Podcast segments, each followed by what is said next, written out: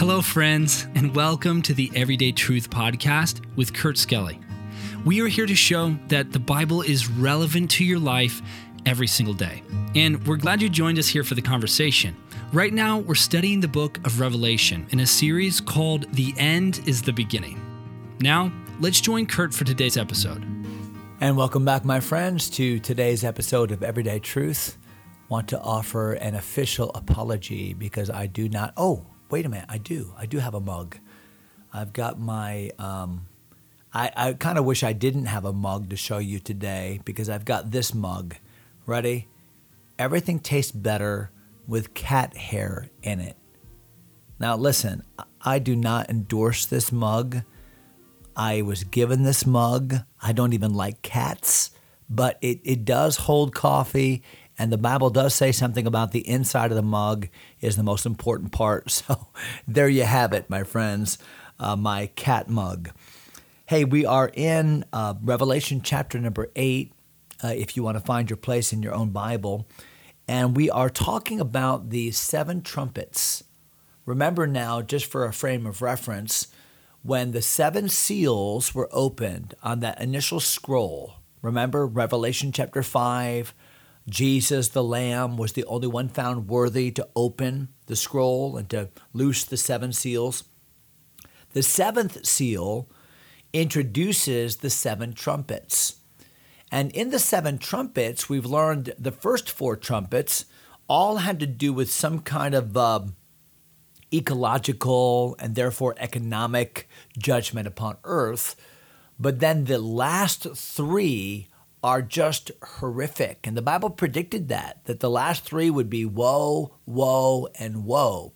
And we looked at the first of those three, these locust like creatures that emerged from the bottomless pit that inflicted great pain upon human beings insofar that they could unbelievers insofar that they could not kill even even escape by way of death and yet an opportunity for them to repent, to come to God. And we'll see a little bit about that today, how that these judgments that God is allowing in this great time of tribulation should serve as a reminder to God's people that God is in charge and that God is a God to be reckoned with and that God should be uh, recognized and people should repent and turn to Him.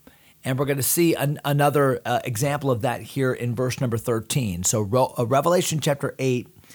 I'm sorry, did I say 8? Revelation chapter 9. I'm sorry about that. Revelation chapter 9 and verse number 13, uh, where the word of God says, And the sixth angel sounded. So he blew his trumpet. And um, I heard a voice from the four horns of the golden altar which is before God. So, what is the golden altar before God?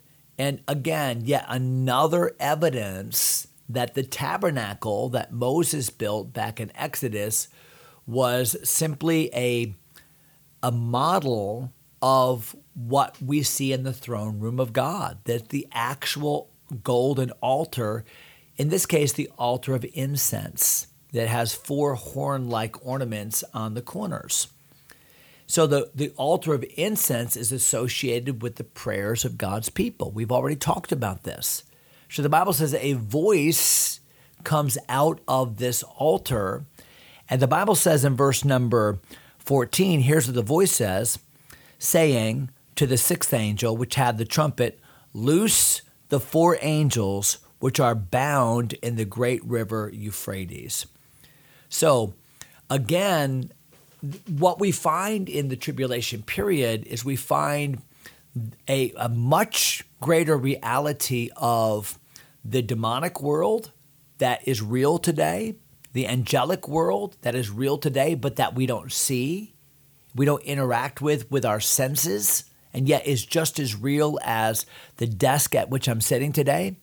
But during the time of tribulation, we're going to see these worlds kind of come together and people see them and see things. And the Bible says there are angels, in this case, I think fallen angels, bound, uh, limited in their scope at the river Euphrates.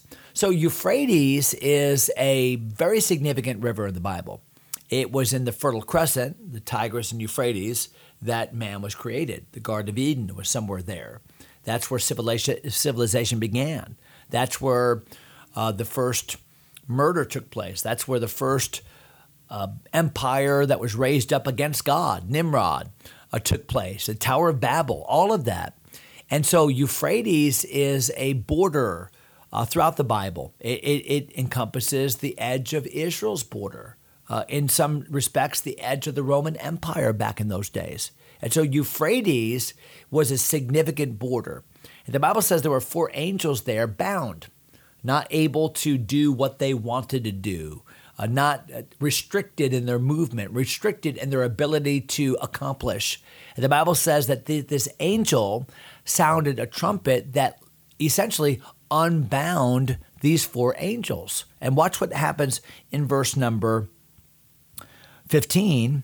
And the four angels were loosed which were prepared for an hour and a day and a month and a year. In other words, God had the exact moment, He had the exact moment scheduled at which these uh, angels would, would be loosed and do their work.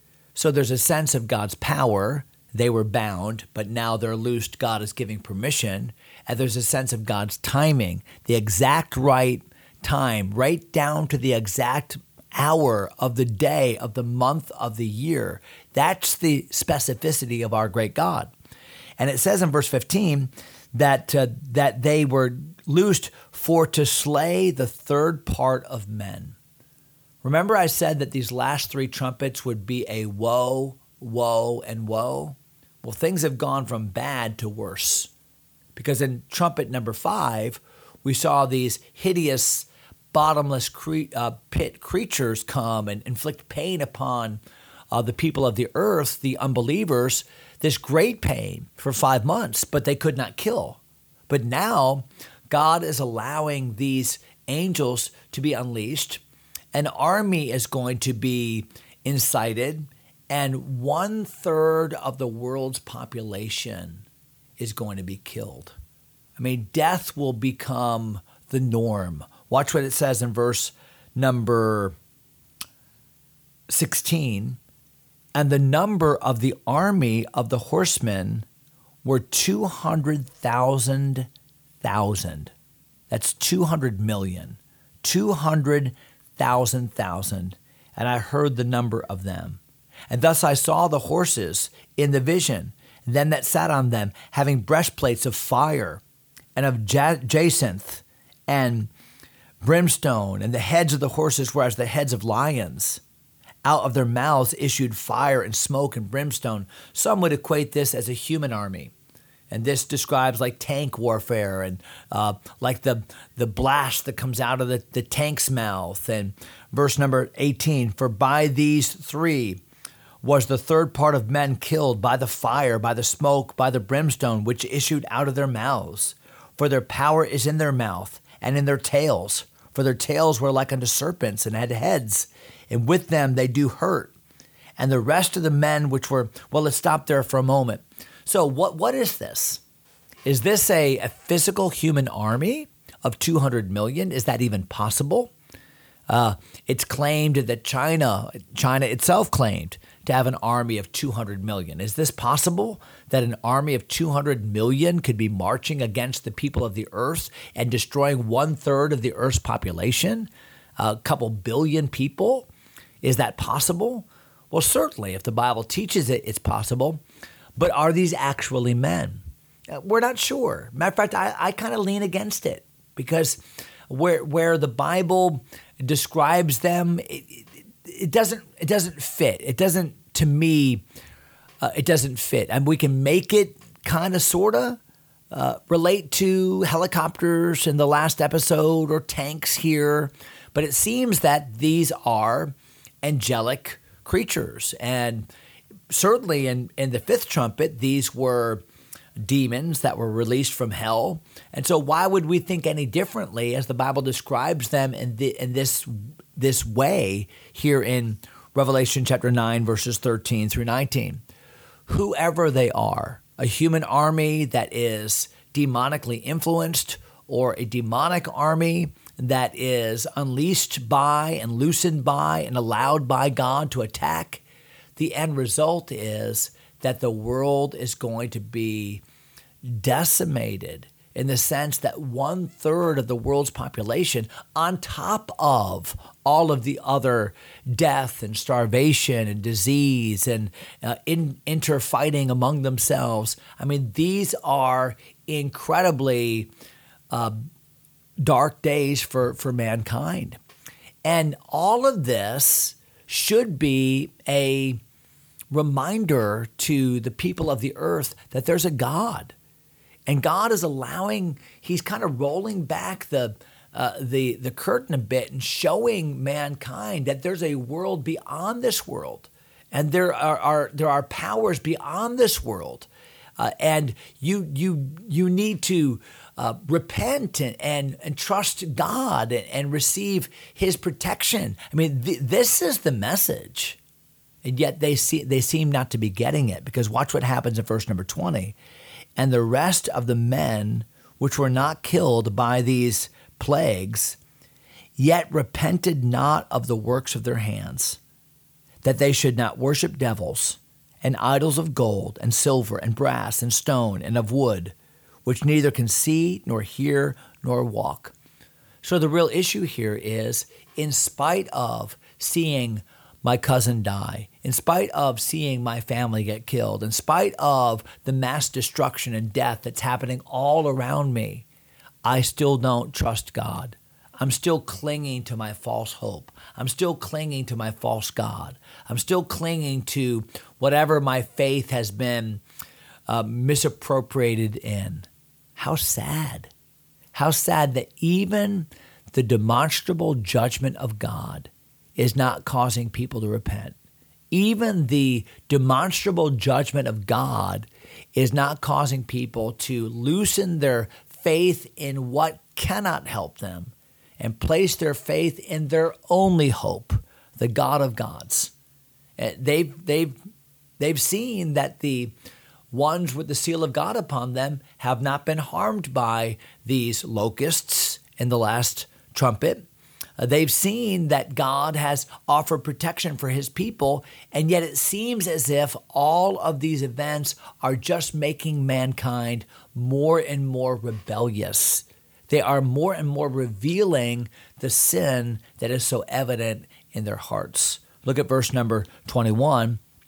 Neither, last verse of the chapter, neither repented they of their murders, nor of their sorceries, nor of their fornication, nor of their thefts. So, all the evil things they're doing, even in the midst of all this, and all of the ways by which they're, they're treating each other with, with hatred. Think about that murder, taking another life, uh, sorceries.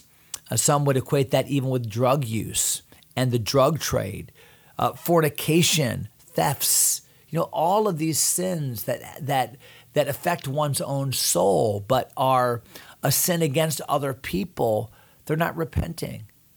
They're not seeing that these judgments are deserved, and yet the judgments themselves are a loud megaphone to say, Repent.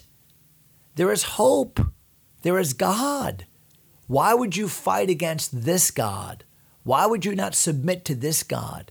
And yet, knowing and seeing God, they don't ascribe to him his godness. It, it, it really reminds me of Revelation, uh, not Revelation, but Romans chapter 1. Uh, when they knew God, they glorified him not as God, neither were thankful, but became vain in their imaginations, and their foolish heart was darkened. These are foolish men in the future that will see the mighty hand of God controlling every aspect of economy, ecology, life and death, even seeing these demonic beings. And none of it, none of it is going to convince them that God is God and they are sinners and they, as sinners, need to repent in front of a holy God. They need desperately the gospel grace of Jesus Christ. Such is the hardness of men. So, my encouragement to you today is wow, you know, God has been good, God has been gracious. You and I will not see this day, not, not at least from the standpoint of experience, but knowing that this day will come, what a, an incentive for us to redouble our efforts to get the gospel out, to pray for lost sinners, to have compassion upon the lost while there's time to make a difference. God bless you, my friends. Hope you have a great day in the Lord. We'll see you next episode. Thanks for taking time to listen. If you enjoy Everyday Truth, go ahead and subscribe to the podcast or share it with a friend. Until next time, God bless.